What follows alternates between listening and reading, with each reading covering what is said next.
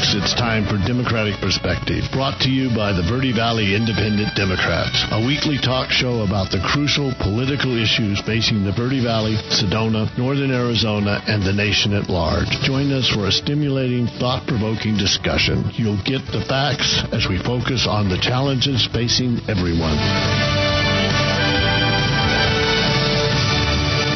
Good morning, folks. Steve Williamson here. Democratic Perspective is going to be 10 years old in April. And I'm not sure we'll survive the year, but if we do, if we do, this time next year we'll be about 11 years old, 11 years on the air.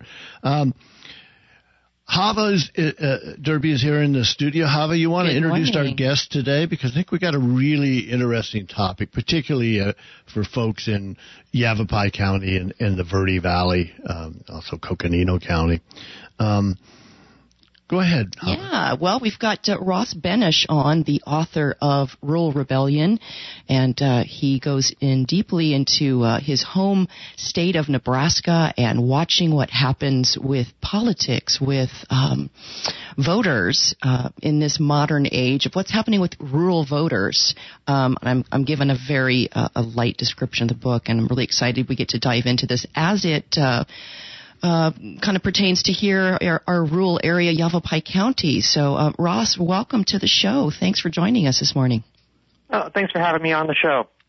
Um, I've got to say, coming from, from rural Oklahoma or a small town in Oklahoma, I had a, a much of the same experience that you'd had, and your book really resonated with me and your your articles. Um, you you I'll, I'll tell the story. My brother went to back after many many years to a high school reunion. He met all these old friends. They all signed up to be on Facebook together, and he had to all defriend them because they were violent Trump supporters and um, passed around racist cartoons and stuff like this. Um, they're you know they're good people they're the same people as before but the politics had diverged and so my my brother had a lot of trouble talking to them and i haven't been back as much as he has but i over the years i i understand you live in brooklyn right Yep. so you go from Brooklyn to Nebraska. I used to go from Okla- Oklahoma to Manhattan. And what it does is it gives you this kind of dual vision of a, of America. So, can you tell us a little bit how this the, this fracture between urban and rural uh, developed, and what do you think the causes are, of it are? Yeah, you know, it, it's um, just continued to get more fractured over my lifetime, over, over the past 30 years. And the political parties themselves, uh, you know, have really targeted voters based on their geography. You know, on, on the, you know, the Democratic side, they've become uh, dominant in cities, and that's what they've talked about is issues that affect cities more so. And Republicans, um, which are, you know, losing voter share constantly, have honed in by doubling down on the rural areas and, and appealing to, to people who live in these sparsely populated areas. And I believe ways they've done that by is um, rallying people against the government and, and being perceived as being anti-government, that we're going to be the party against government. And um, especially in the last few years, it's been, you know, the, the immigration debates and, and taking a hard right stance there. Uh, what I track in my book is how even within the Republican Party, just 20 years ago, um, that their stances on issues um, like immigration or um, you know federal support for ag and, and some of these other big government issues weren't what they are today. They, that party has taken a rightward wing, and and people there identify as Republicans, so they've Also gone the- far to the right as well. And what also the religious perspective? You know, you have a, Oh, a there's, strong yeah, there's definitely a religious perspective. That, yeah, the book's first chapter is about abortion Yeah. because the religious perspective. Um, yeah, the churches became more involved, and, and in a small town, church isn't just something you do on Sunday. It's a big part of the community that brings you together with people, and there's all these other events with it. So when the politi- when the pulpit becomes more political, that of course has a influence, and um, that's why Republicans have, you know, really hung on to the abortion issue because they get so many Christian voters in small towns Right, it becomes a by political claiming to issue. be pro-life. hmm So, do you think that the Republican Party's made a you know, a real effort to to monopolize on that, or do you think it's just kind of been a natural fit with the with the ideology of the Republican Party that the you know the Christianity? I think they've made a real effort. You know, I, I, I think they're more closely coordinated with churches than you know the the Democratic equivalent. I, mm-hmm. I know there definitely are some progressive churches out there, but Republicans are are very involved. Um, in, in Nebraska, uh, even though our Republican governor um, brought back the death penalty, he's still a guest of honor at the Nebraska Bishops Conference, for mm-hmm. instance. You know, that's just one anecdote, but you, you see that throughout denominations and throughout the U.S. where if they, the Republicans, you know, support some culture war issue, whether it's uh, gay marriage or abortion rights, um, they're really championed by the preachers, and um, it's like a synergy between them.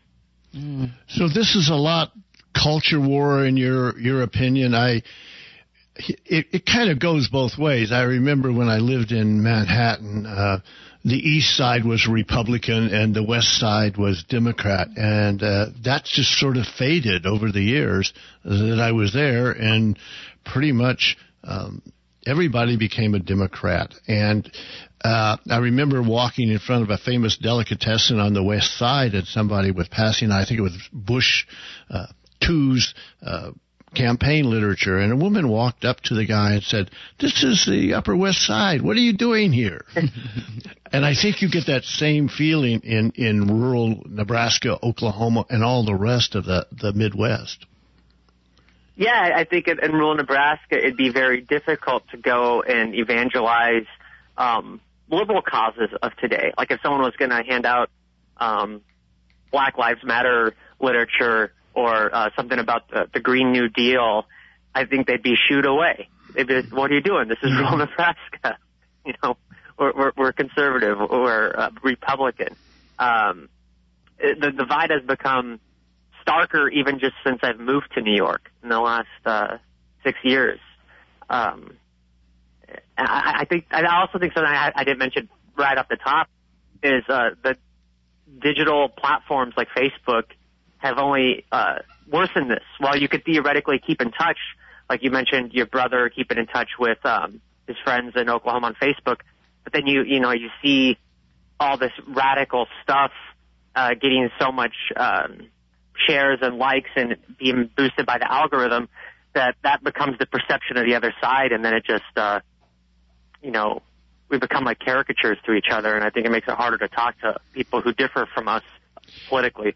Mm-hmm. When I see really vicious stuff, uh, Ross, I kind of would, would like to go and ask the person, do they really mean this, or are they just passing something along and it, it's just a part of their personality, or they do they really mean to you know, to pass along a racist cartoon. Is that really what they think, yeah. or are they just angry about everything?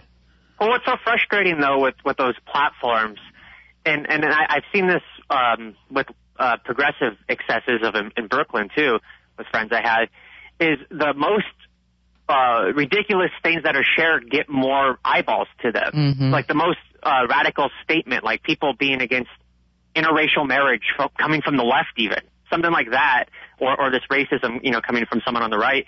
That will get all these comments and people clicking on it, and all the people who have mild stances, um, who or people who don't post, they they get lost in there. You don't see them as much. Mm-hmm. So like the the sensible person who doesn't engage with any of this isn't represented on those platforms. I, you know, I, I can't answer whether or not that person's serious sharing that terrible cartoon, but um, what I can say is that Facebook, and this has been shown in numerous studies, something like that cartoon will be more incentivized because it'll get more reach right. than if if you just posted like I don't know, like I had lunch at the deli today. The Reuben sandwich was great. you know, right. that that post doesn't get the shares. Yeah. Yeah. So part of it is is you know the wa- the modern world and our modern media are amplifying it, even if they don't intend to, and but even back in the in the 80s, when I went back and forth between uh, uh, New York and and and and Oklahoma, the divide even back then, uh, Ross was seemed pretty pretty extreme. Um, the absorption with uh, in, in Oklahoma's case, with these radical uh, preachers who were, you know, would save you and also um, cure all your diseases if you just sent them enough money. That was the most, uh, yeah, I guess the most flagrant uh, violation. But th- things had changed. The whole ethos changed. Now, a lot of it you're talking about is sort of cultural. So I'm in a small town. I don't even, there's a small, say, African American population, but I don't have any much interaction with them or they are not going to argue with me. What, how did these dynamics get going? I know that's a, you know, a difficult question, but why is the small town rural perspective so different from the urban perspective or what are you, what do you see as some factors? Mm-hmm. Well, uh, you, you, mentioned, um, you know, not having a diverse population. I, I know myself when I lived in a small town in Nebraska, I was very strongly against uh, illegal immigration, you know, and I'd say it's there in the name. It's illegal. You know, everyone needs to be deported. And that was just kind of the default opinion that most people in town had. And I think it was easy to have that opinion when you were isolated and you never actually dealt with any right. immigrants mm-hmm. who would be affected by something like that. Mm-hmm. Um, it was just like a theoretical, uh, I'm supporting this law because it's a law um, in a city where you know you have all like immigrant run businesses and you become you know that you form relationships with them they they live in your apartment buildings that law is going to be interpreted much different because then it's going to be affecting human beings who you personally know. And I, I think that that's one thing. Um, so you know that's why appealing to the far right on immigration has been effective in small towns is because I don't think in those areas it's clear how immigrants can benefit your community. Um, and then another thing is with in a rural area, people have this perception of being self-reliant. Mm-hmm. Um, it's something that they like take pride on. Um, whether it's getting help from their family or just doing it themselves, they don't want you know outsiders helping them. Even though rural areas receive a disproportionate amount of federal funding per capita, uh, that isn't what they uh, like to tell themselves or how they perceive themselves. So everything is viewed in this like anti-government lens, unless of course it's like ag subsidies that boost their local economy. But but otherwise, um, you know, regulation intended to um, control banking or or protect the environment, those are just automatically thrown out by people who are distrustful of the government in general. And um, I think part of the reason they're distrustful is they've just seen their town wither away, and it's easy to place the blame on the government for why their schools are consolidating and their towns are shrinking, and their children, um, you know, leaving the state once they graduate college. So there's just a lot of things that go into it that when you live in those areas, um, the way you you you view um, liberal policies is just much different than when you're in a you know a, a growing city. Mm-hmm. And Ross, you, you, I, I heard you talk about how only since Trump have the big cities, you know, had an interest in the rural areas. Like suddenly with the election of Trump, we got to see a little more spotlight on the rural community. Can you talk a little bit about that? Yeah, I mean, I don't. If I would have pitched this book eight years ago, I don't think anyone would have published it. Mm. So um, that, that was definitely something uh, that led me to write the book too. Is, is just seeing the different reaction before and after Trump. Like before Trump, being out here in New York, being from a small town in Nebraska wasn't that interesting, and, and now it was like people would ask all sorts of questions. They wanted to learn more. They were fascinated. How could someone support this man? Mm-hmm. And you, you saw it in the press coverage too, like the New York Times just running a, a, a ridiculous um, number of articles where they would go to some you know community in the middle of the country and write about uh, why they backed Trump. It, it, you know, it's it's what spawned the success of hillbilly elegy. Um, mm, mm-hmm.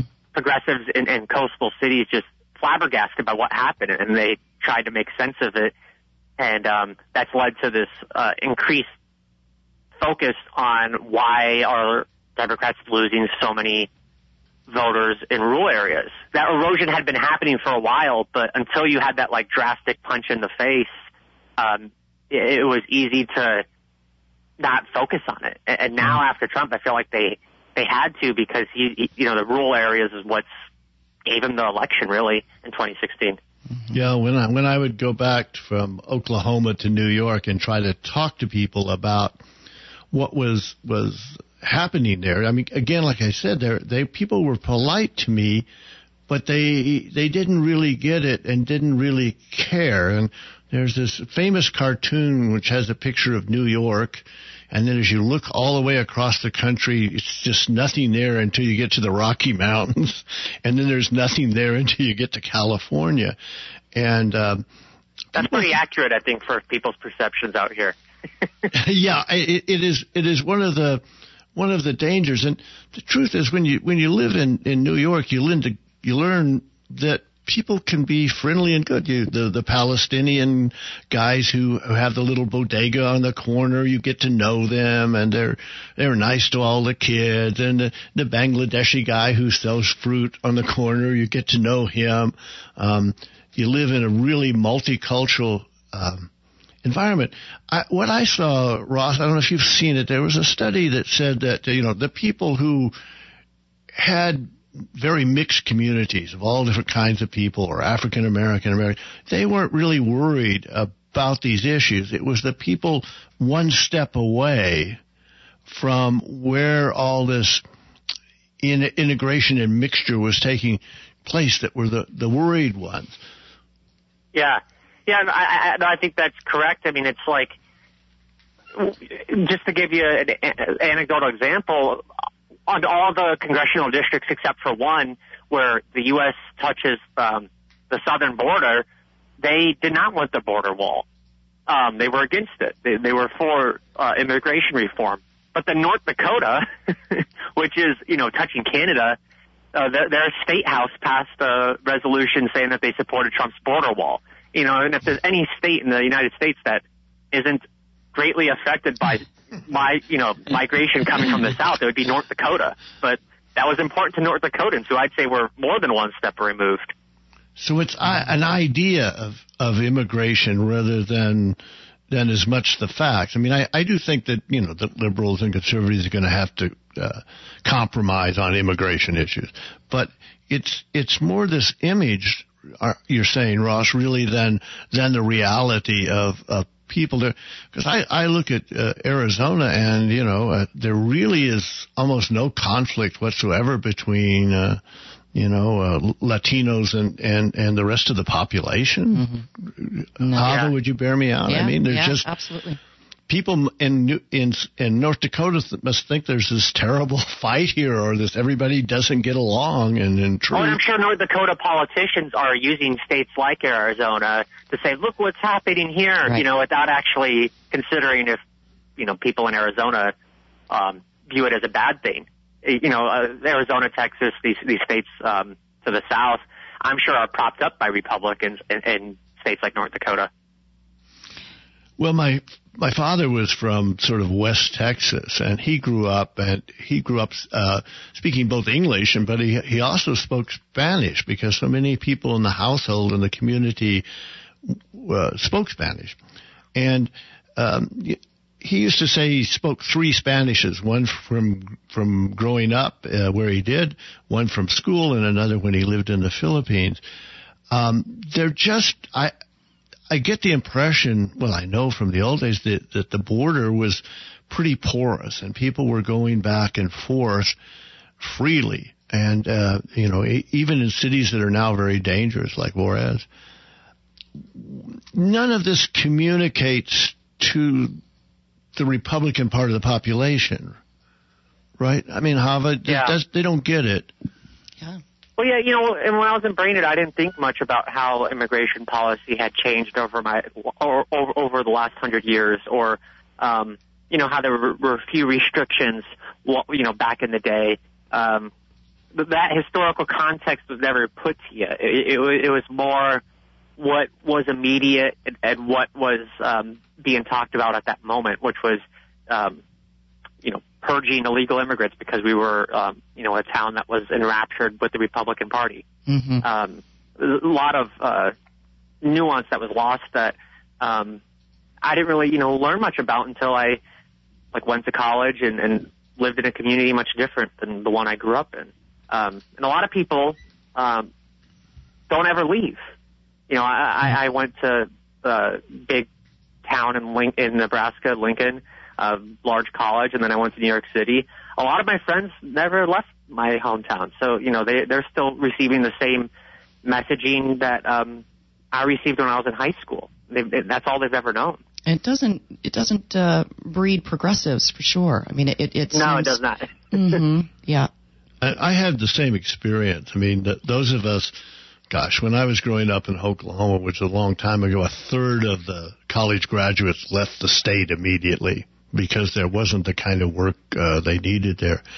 And there's this divide between the people who are happy, like in my hometown of Claremore, and satisfied there, and the other people that just went off all kinds of different directions. Uh, And th- that's been a problem for for Democrats. Like you know, I, I, in Nebraska, brain drain.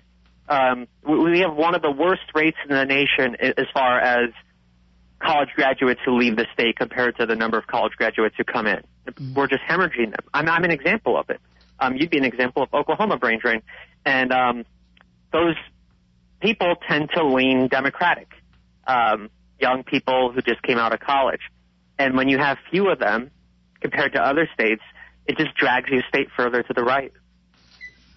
What I see Oklahoma and Nebraska having in common is they don't have strong urban centers that that rebalance the the voting from Republican, uh, Democrat, or um, cause the vote. So the the the uh, Nebraska has some great cities. I, I don't, haven't spent much time there. They're, they're wonderful cities. They're vibrant. They're filled with all this cultural stuff. And so does Oklahoma. But they're a very smart part of the population. And there are some states where the urban areas begin to kind of define things. But in the, in the states that remain so militantly Republican, uh, that's not true. The, the urban areas where Democrats seem to find voters, and they now find wealthy voters. I mean, when you know when the Upper East Side begins to turn Democrat, I don't know. Maybe the world's going to stop moving around. It's it's a it's a Well, big it- change. it's tougher. You know, Democrats uh, in, in low population density states, they can't just run up the margins in cities. It's just not enough. Uh, yeah, Nebraska's only got two cities that are like over fifty thousand people. So um, Democrats do win there, but that's not enough to pull the whole state. And, and it sounds like that's what happens in Oklahoma too. And, and how much of an influence do rural voters have on, you know, more up ballot elections? I mean, we know that uh, rural America helped vote Trump. Um, Yeah. so, what's kind of their their uh, influence on on politics? Are they a big voting bloc? Do they tend to vote? Yeah, they're, they are a big voting bloc, and, and you know, in many states, they tend to be older, which uh, correlates with um, higher voting turnout. Uh, those areas tend to be much wider, which also correlates with higher voting turnout. So they um, have a because their turnout is higher, they have a more proportionate influence than what their um, population alone would suggest. So, uh, like in Nebraska, um, our governor and our U.S. senators will lose in our two largest cities, but they'll still win statewide easily by double digits because they win the rural areas, and, and that happens through all throughout the Midwest and, and in, in several states in the South, and they have a, a huge impact on um, the Senate because of that. Yeah. I mean, the Senate's 50-50 right now, and there are way more Democratic voters uh, than there are Republican voters uh, in Senate races. But it's those rural areas that have pushed, you know, so many low population states um, to Republicans. So this has a huge consequence aside from just the presidency. Uh, yeah, I think that something that that Democrats have to face is that the electoral college, the um, the way the Senate is structured, all the rest of it is is definitely against them. So you have California has two senators, and Wyoming, which has got uh, what um, 400,000 people, has two senators, and California has 36 million people. The um, dis- difference between the vote and the actual population and the way that the that the the government's structured is very much in favor of conservatives and Republicans in rural areas. that's aggravated. At least here in Arizona, um, as you may have may know, uh, uh, Biden carried Arizona, the first Democrat since uh, Bill Clinton. Bill Clinton. Yeah, mm-hmm. and that set off violent response from Republican legislatures who control both legislature. And um, Ava had um, uh, texted me about all these bills that are going through in, in Arizona to kind of limit voting, mm-hmm, to keep yeah. people from voting by mail, to keep the the period that you can vote lower. In Georgia, it's illegal now to pass out food and water to people standing in line waiting to vote. So that's that's one way Republicans are holding on the vote is manipulating yeah. the system more and more, and as they become at, at a kind of demographic disadvantage, they tend to manipulate and suppress the vote more and more because that's the way they can stay in well, power. Well, they've said out loud that it's a zero sum game. They, you know, they'll always lose if it's fair. You know. Well, and it's also redistricting here too. Yeah. That's another thing to consider. Mm-hmm. Yeah, yeah, we simply don't know. Um, what's going to happen with it. Here in Arizona, we actually have a redistricting commission, which is really fairly fav- uh, unbiased. Or we have one Republican, one Democrat, and one independent on it. So it, it tends to be fairly fair, not super well, fair. that's great. Because a lot of states don't, I mean, Nebraska, it's just the Republican dominated legislature redraws the districts how they want. Right, and they'll draw them so that they're t- to their advantage. Mm-hmm. Now, this has always been some of this gerrymandering, but what's happened is with with the advances in statistical analysis and stuff, is is you can you can draw a, a map, a gerrymandering map, down to a single house in a neighborhood you can take a you take a map and wrap it around the, the, the voter that you want, and then skewer out of the neighborhood to some, another one. It's it's become extraordinary in the ability of of both parties. The Democrats don't use it as much, but particularly the Republicans yeah. do because they sort of have to. I think, Ross.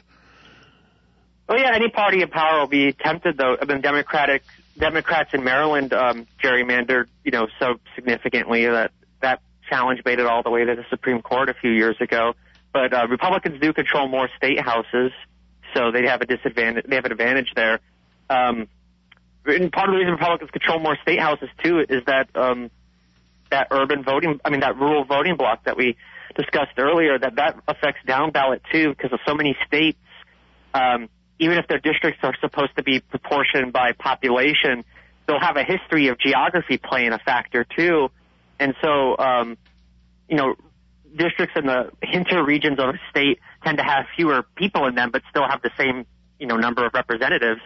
So a, a rural vote, even within a state, will often count more. Like in Nebraska, if you live in Cherry County, big rural county, um, your your vote it has a uh, bigger effect on electing that state legislator than someone in a you know Omaha district where the person is only representing like two square miles. Um, and, and that just uh, exacerbates the gerrymandering because these things uh, all happening simultaneously. What are your thoughts, Ross, on, you know, we are talking about this two party system. What are your thoughts on, on where we go in this great divide? Are we talking about a third party? Are we, what are your thoughts on, on, you know, on this great divide we find ourselves in? Yeah, I don't think a third party will be um, reasonable anytime soon, but there are a few reforms that I, I think could bring some sanity. Uh, one of them is if we had more races with ranked choice voting and with open primaries, mm-hmm. um, you would see occasional third party candidates resurface because there wouldn't be such a penalty for running as a third party because you wouldn't be penalizing um, the person who you're closest in ideology to. Because with ranked choice voting, getting second place votes from uh, an opponent is very beneficial. Right. So it's not it's not zero sum, um, and that would allow for more moderate candidates, so you wouldn't have this like extreme binary choice. And then open primaries would you know take some of the party apparatus out of who advances um, to the general election. And then the other thing, uh, this this isn't available in every state, but something that gives me hope is ballot initiatives um, in Nebraska, there's been several ballot initiatives where people have worked across party lines to pass things like expanded Medicaid, um, increased minimum wage, capping payday loan interest rates because it was able to be put on a ballot um, without having to have a party name on it. Um, Right. The tough thing with ballot initiatives, though, is that you can only do so many of them because it costs so much money to get um, that particular issue on the ballot. It costs a lot of money to do Right. canvassing and get signatures. So it's not an effective way to do all of government when you have to pass hundreds of bills a year. But Mhm. um, it, it could give us some leeway to bring people together because right now partisanship is just shutting minds off. We have a very strong uh, system here of initiatives in uh, in in Arizona, but the the legislature has found ways to undo whatever the people pass. I mean, it, it, it it's astonishing, and I guess it's a um, reflection of human cleverness that they can undo a clear statement by a vast majority of the people and just rewrite it so that uh, so that things don't exist that were were meant to exist. So. Yes, that's one thing I think that troubles the and and um, breaks up a little bit about the binary politics is these bills because they're they're um, one problem, they're not partisan. One problem is, of course, that a lot of the bills are misnamed and are actually the exact opposite of what they say. So a Yeah. voter expansion bill is actually a voter suppression bill, you know. So there is that, that issue. But I, I think in, in the end, I agree with you. I think that they, they are of a positive, um, break in some of this binary party, uh, politics. Yeah, they're just um, one little ray of hope. We- still have a lot of uh, other issues to work through, though, that they won't be able to fix. So, what does this mean, Ross? We've identified this great divide between rural and urban areas. We have very different voting um, uh, prac- uh, um, uh, habits, um, party line. What do you? So, we've identified this. How do you see us moving forward with a little more meeting in the middle? Yeah. Um, well, for the foreseeable future, I don't know if there will be much meeting in the middle. Um, uh, unfortunately, um, I, I think one of the the biggest things that could help uh, bring some sanity is um, content moderation on social platforms. Mm-hmm. Now, that isn't related directly to the political process necessarily, but I don't think we can deny the influence these companies have had on our country's politics. And um, Do you think it's changed since uh, you know some of the uh, you know Trump being deplatformed off of some of the major uh, platforms? Do you think uh, that's helped or hurt? Um, you know, I, I have mixed feelings about the Trump thing because I, I do worry that applying that too broadly could turn into censorship um, that would be draconian. But it probably helped manage some misinformation in the near term. Right. Um, my bigger issue isn't even so much with allowing him to be there or not. It's that um, they could control how viral something goes, and they they need to ha- not have an incentive structure where um, the most um, extreme statement is the one that gets rewarded, A- and that's just been such an issue for for Facebook and Google and, and Twitter. Um, we we often find ourselves uh, in these debates online um, discussing the most ridiculous stances because that's what's gone viral, and um, they they don't have to have it be that way, and it, it wasn't always that way either. I mean, Right. Uh, Facebook of like 12 years ago was a much politer place than it is today. Um, Yeah. They've become so um, enamored with the ad revenue they get from that attention that um, they've become uh, reliant upon it. It's like a monster that's grow- got its own mind. yeah. So um, they, they need to reform um, what people like. Yeah, they need to reform uh, some truth and accuracy needs to be embedded, but also um, just on what kind of posts are incentivized. Right. Well, I know personally, being someone that likes to see all the sides and see what everyone's saying. I I feel like I'm someone like me is being punished with this deplatforming and and censoring and people moving to other platforms. Um, and yet you have hate speech. You have plans to storm this or or do this. It's it's really interesting how social media can be a tool or you know our our worst enemy. In well, so much of it is uh, spread by anonymous accounts too. I mean, mm-hmm. if people had to put their names to everything they said, right? You you, you have uh, people with just like they hide their identity and they have some you know uh, really long name with a fake avatar, and it's it's easy to say hateful things when you have to bear no consequences for it. But if, mm-hmm. if you had to put your your face and your name to it, um, I think a lot of those ridiculous statements would vanish because there'd be repercussions for people who act like that. Uh, in the early days of the internet, uh, before we even had the World Wide Web, there were all these discussion groups and stuff. And so, um, I'd give you a, a, a silly example that, but no, maybe not. For example, people who are interested in Nordic religion, you're living in a town in, in Oklahoma, there's no one to discuss your your views or interests in that. And what happened when the internet came in and we had all these news groups they were called and discussion groups is that people connected up with people with similar interests very far away. It changed something. The fact that all these special interest groups could now talk to each other and meld, and that people from that who were isolated, say you were interested in in uh, you know in, um, sending a probe to Mars. That was your big focus. Suddenly you had all these people you could talk to about and feedback. So we were very, very, I, I have to say, these uh, uh, early adopters of the internet, we were very positive. We thought, wow, this will get around the big media. This will get around the big money. People will have a chance to say what they want and uh, connect up with other people. And we saw it as a almost counter to a, a, kind of an economic establishment, not unfriendly, but but a, just a different world. And then we watched it gradually um, change, shift, evolve into what we see today. And uh, I think that you're right. I don't think people would ever talk to somebody like that um, if they were face to face. The other thing I'll say, because I'm I'm older, that I remember one time a um, particularly beautiful woman, eh, well educated.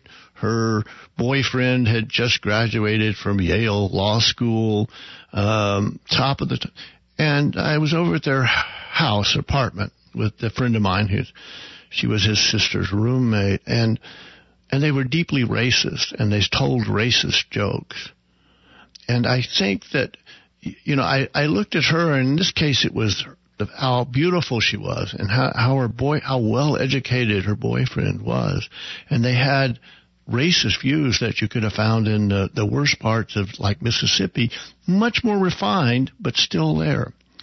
And I realized that maybe these people were actually nice people 90, percent of the time, but that they had these these these darker sides of their personality. And it looks to me, and what you and Ava are saying is that that, that one of the problems we have, we saw this as positive, is that the the darker sides of the personality, the angry sides, uh, emerge. And so, uh, a person who seems perfectly like a really good church-going person is saying all these violent, uh, uh racist things. So, it's the internet has turned out to be very much a mixed bag. You guys are oh, seeing oh, it now. Bag. Yeah. Uh, what's unfortunate though is those social platforms so much. Um, you know, they're incentivizing that dark side though you mentioned, like that that other part of their personality isn't what's going to be highlighted when they post something. And I think beyond personality, these are just ideas that get passed from generation to generation. And In a small, you know, in a rural area, you're not going to get a lot of change if we're just kind of passing along the same ideology from generation to generation, and people still aren't leaving small towns. You know, I, I think rather than it, breaking it down to be, people being angry. I think we just have a matter of this is just what people have been taught and what they continue to believe because they haven't been, you know, shown otherwise or they don't experience anything if they're not leaving their small town. So it's really, we, we've got to start, you know, this, we could start a whole other topic on this about how we just need to also change our education system, you know, what we're teaching our kids. And, uh, it's also a familial thing. You know, people need to start shifting what we're what, what I, kids. What I see if if if the shadow side of people, and we all have it, has been amplified by mm-hmm. the media, the positive side seems to me could also be be amplified. Mm-hmm. The compassionate side, mm-hmm. the the good works that churches do in in third world and so forth and so on. It's just a very complex pattern. It's hard for me to understand how we got into a situation where it's the shadow side. Well, Ross, enjoyed talking to you. We're beginning to run out of time. I've got a couple of uh, announcements. Any last thoughts for our listeners? Oh, um, no. I, I guess last thought I, I would just say is that um, you know whether you're from a city or you're in a rural area, um, someone who's disagreeing with you may be coming to their conclusion not because they're inherently unreasonable, but they just may be reinforced much differently by the environment they live in. And mm-hmm. I think it's mm-hmm. easy to lose sight of that. You know, and just here in Yavapai County, you know, I've been working alongside, or for about a year, I worked alongside a lot of people that live here in rural Yavapai County who, you know, I didn't know their political views. I didn't know how they voted. We were working on a common goal. And then when election season hit, it was interesting to see how the same people had very different ideologies, different beliefs, and it suddenly became something that we were discussing only because we were involved on a very grassroots level. We got involved with our local politics. We got involved with uh, development issues. And so I think that's the start, is that people really start uh, getting connected on the things that affect us all. You know, people living in rural area or urban area. There are things that we have in common that we can work together on and hopefully start maybe shifting our perspective. Um, next week we have uh, Sasha Abramsky on. He's written brilliantly about uh, rural poverty and uh, poverty in America in general. But uh, Sasha and my conversation, uh, which we pre-recorded, is uh, really about the soft, long-term effects of COVID on consciousness. And we, if you grew up in when I did, uh, the nuclear war overhung your consciousness somewhere mm-hmm. in the background. Some people were affected much more than others. And um, but that happened. So the, I think it's a really interesting discussion. Uh, it went a very different direction than we planned to have, mm-hmm. uh, either one of us. Uh, Democrats of the Red Rocks, one of our longtime supporters, um, is going to have their breakfast on March 18th, which is not far from now. And the discussion is about sustainability, red state and blue state and um, they have a, a, couple of different um, uh, speakers. They'll contrast climate Im- innovations happening in California and uh, with our own state legislature, which should be interesting because the take on this is different. Um, so that looks like a really interesting program. Go to the DORR website. Um, it's um, and they'll have information how to get there. DORR does not have live breakfasts still because of COVID, but it it has really interesting Zoom breakfast. We want to thank uh, Yavapai uh, Party Democrats for supporting us. Uh, we need your fo- uh, uh, help, folks. So if you go to our website, we have a little donation button. We really uh, would appreciate uh, your support. Uh, we've lost two of our um, largest supporters um, recently in the in the last month, and mm-hmm. so uh, Democratic perspective for the first time actually finds itself in a little bit of economic difficulty. Uh, we could use your help. Um, all our shows, and we have like almost 10 years of shows, are available on our website, vvid.org. Thanks for being with us, Ross. Goodbye, folks. Thank you very much. Been listening to Democratic Perspective, brought to you by the Verde Valley Independent Democrats, a weekly talk show focusing on the political issues facing the Verde Valley, Sedona, Northern Arizona, and our nation at large. Catch us every Monday morning after the 8 a.m. news, right here on AM 780 KAZM. It's beautiful out there, folks. Have a great day.